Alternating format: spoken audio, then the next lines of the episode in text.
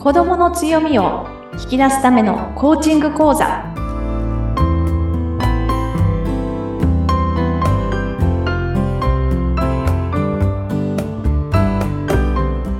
皆さんこんにちは。子どもの強みを引き出すラーニングサクセスコーチの本堂克子です。インタビュアーの高須幸子です。勝子さん今回もよろしくお願いします。よろしくお願いしますはい。まあ、2月に入りまして、この前の配信では、お母さんの心とね、体ちょっと整えませんか？っていうことで、勝子さんにお話を伺いました。こう、リスナーの皆さんもね、はい、聞いて、少し自分のことを振り返ってくださった方もね、いると思いますが、皆さん、心と体、整いましたでしょうか？本当ですね。あの、年末から12月、1月と忙しいシーズンをね、過ごしてきたっていうところがあると思うので、あの、ぜひね、ご自身の体調を整えてみる。はい。整ってきたな、そろそろ走れるなって思っていらっしゃる方もいらっしゃるかもしれませんし、あの、まだもうちょっとっていう方は、ぜひ、この春に向けて体調を整えてみる、うん、心を整えてみるっていうことをね、お勧めしたいと思います。はい。まあ、こう、整ってきたところで、今日のお話はどんなお話になりますか、はい、そうですね。もう、なんか2月ということで、えっと、春に向けて、あの、新しい習い事とか、あるいは塾に通ったりとか、うん、いろんなことを考える方も多いかなと思います。あるいは年明けからね、新しいことにチャレンジさせているとかっていうご家庭も、あの、いらっしゃるんじゃないかなと思いますので、うん、はい。ぜひね、その辺のあたりのことをお話できたらなと思います。はい。まあ確かに習い事をね、どうしていこうかっていうのは、ちょうどこの時期、やっぱり新年度に向けてとか、まあこの新年、うんはい、あの、勝子さんがおっしゃったように、もう始められてる方もいると思うんですけれども、なかなかこう、たくさんの習い事があって選ぶの難しいですよね。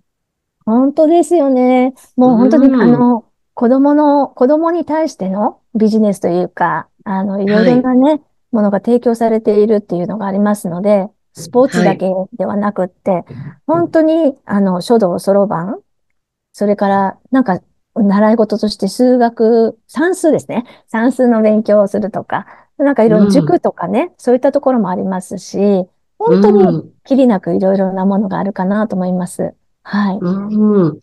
こう、私の自身のことを振り返ると、やっぱり最初はこう子供がちょっと興味持ったようなこととか、好きそうだなっていうようなことをこちらから提案するっていう形で習い事を始めてきたように思うんですけれども、そういう始め方って合ってるんでしょうか？あ、もちろんです。あのね、うん、お子さんのことについて、あ、これをさせたいなとか、うん、あの、ご自身がやってよかったとか、ご自身があの、やれ、やれずにいたからこれを試してやってもらいたいとか、いろんな思いもあったりとかするでしょうし、はい、やっぱりお友達とのね、あの、うん、付き合いとか、あの、近くの子がこうやってるからっていう影響もあるかなとは思いますね。うん、うん。そうですよね。なんかこう、きっかけっていうのがね、うん、習い事に入っていくきっかけが何かっていうのが、ねえ、いろいろあると思うんですけれども、やっぱりちょっと子供が興味を持ったものっていうのが大事になるんですかね？そうですね。やっぱり好きなものをまず試してみて、うん、あ、これやって楽しいとか、あ、これやると面白いんだとかっていう体験をね、たくさん、本当子供のうちにしていてもらいたいな。そのために、やっぱり習い事とか、塾とかも、うん、あの、そのお子さんに合ったところにあの、うん、はい。ぜひ試してもらったらと思っていますね。うん。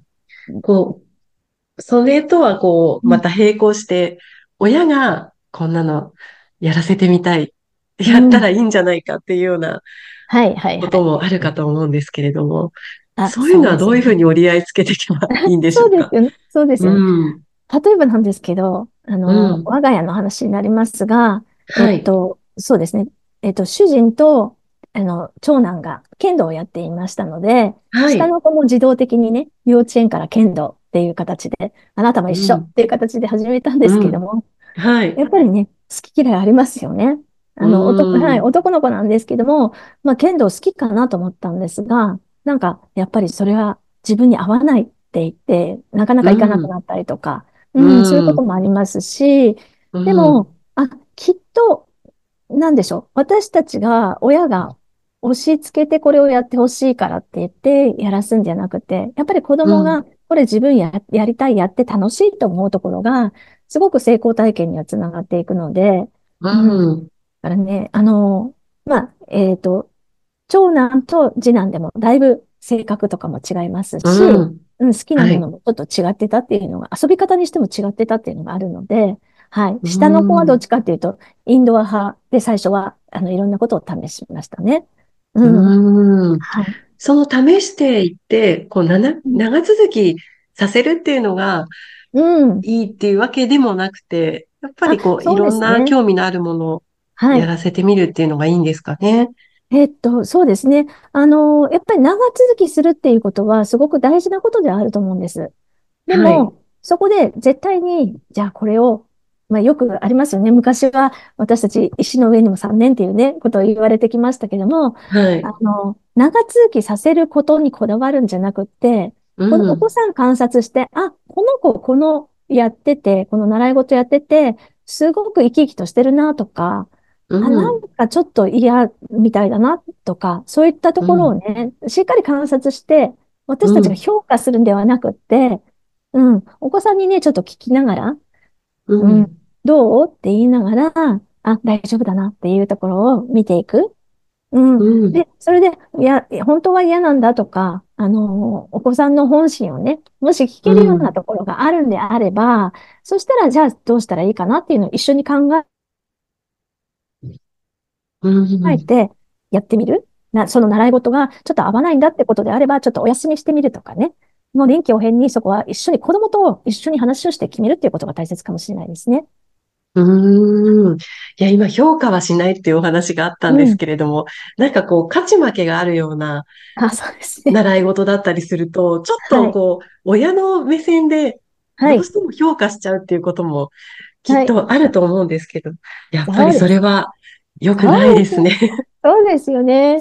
あの、本当に、あの、我が子の話で恐縮ですが、次男は、えっと、書道とそろばんもやったんですよね。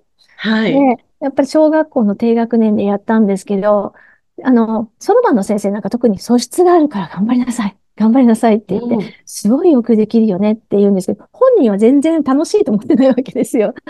はい。で、あの、進級テストがね、次々あるんですけど、それでもう一飛びでいけるよねって先生はおっしゃるんですけど、本人は気持ちが乗らないので、もうねうん。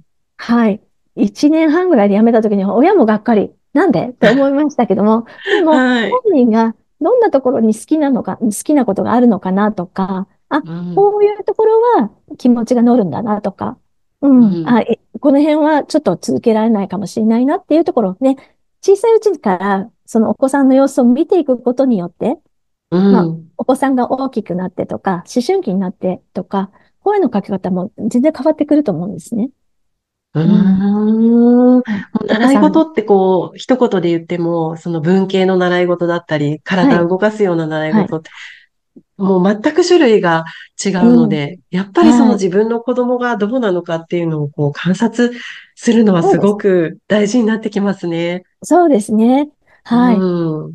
観察してみて、あ、こうかなとか、あの、私たちが自分、親のね、親自身の自分の眼鏡で見るんではなくって、子供が、子供からしてどうなのかなとかっていうところを引き出せるような、あの、うんね、言葉のかけ方とか、ちょっと質問、問いをしてみるお子さんに対して。うん。どう？うんってどんなところが楽しい？とか、うん。うん。はい。あとは、これ続けてどう？って、どれぐらいまで続けたい？とかって聞くのも一つですし、うん。うん。なんかいろいろね、話をしているうちに、お子さんがどんどん語るようになってこれば、もう閉めたものっていう形で、うん。はいうん。あ、これはいいんだなとか、じゃあ方向転換してみようかなとか、なんか私たち親がちょっとね、柔軟な考えで、ちょっとお子さんの気持ちを聞くっていうことも、うんはい、していただけたらいいですよね。うん。確かにそうですね。はい。なんか私の例で恐縮なんですけれども、私娘が最初、こう水が苦手で、それを克服したいって自分で言って、スイミングを始めたんですね。うですか。やっぱり最初はもう嫌で嫌で、うん。ただ、小学校で水泳の授業があるから、はい。それにこう向けて頑張りたいっていう気持ちだけで最初はやってたので、本当に行くのが嫌そうだったんです、毎週。ああ、そうなんですね。うん今もう3年続けてみて、今は水泳大好きなんです。ええだからなんかその、嫌だって言いつつも、この3年間のうちに娘自身の気持ちにもこうすごく変動があって、今日は嫌だったけど、なんかこう進級したらやる気が出て、うんまたちょっと続けたい、今は楽しいとか、うんなんかこう、まあ少し、あの、長い目で見ても、そういうこう、子供の気持ちの、はい。なんか流れがあるので、あ、なんか、今は、もうやめさせようかなって思った時もあったんですけども、ええまあ今はなんか、スイミングに関しては良かったかなってなんとなく思っていて、うん。やっぱりその、観察するってことですよね、子供を。そう、そうなんです、そうなんです。うん。お子さんが楽しんでるかどうかなっていうところとか、うんあと、は、本当にあの、そうですね、お子さんがどうしたいかっていうところを聞いてみる。で、あの、ね、習い事を続けてて、あの、嫌になったとか、そういうことも、ね、起きがちだと思うんですよ。やっぱりプールとかね。はい。特に体を動かす、剣道、野球、サッカー、そのあたりではね、結構いろいろあると思うんですけども、そこで、まあ、ちょっと、あの、辛いところはちょっと受け止めてあげる。うん。はい。話を聞いてあげる。で、それで、うんそっか、そう思ってるんだね。そっか、今大変なんだね、とか。うん。で、そういうところを聞いてあげるだけで、受け止めてあげるだけで、お子さんはまた頑張ろうという気持ちになるっていうのがあるので、うんはい。はい。で、それと、やっぱりね、やってみて、あの、挑戦してみて、はい。あの、合格したとかね、進級できたとか、そういったところになった場合には、そっか、よく頑張ったねっていうところをね、しっかりと当たり前だってことではなくって、うん。一つ一つ進めてすごいねっていうところをね、しっかりと、うん。あの、承認してあげるっていうところ、すごく大切になりますよね。はい。そうですね。うん。わかりました。ちょうどね、この時期、習い事、どんなのやってみようかなっていうお子さん、そして親御さん、たくさんいらっしゃると思うんで、少しね、今回のお話、参考になさってみてください。ポッドキャストの説明欄には、勝子さんの会社のホームページのご案内も掲載されています。勝子さんの会社のホームページでは、この番組へのご質問なども受け付けております。ぜひご覧ください。それでは、今回のお話はここまでとなります。勝子さんどうもありがとうございました。ありがとうございました。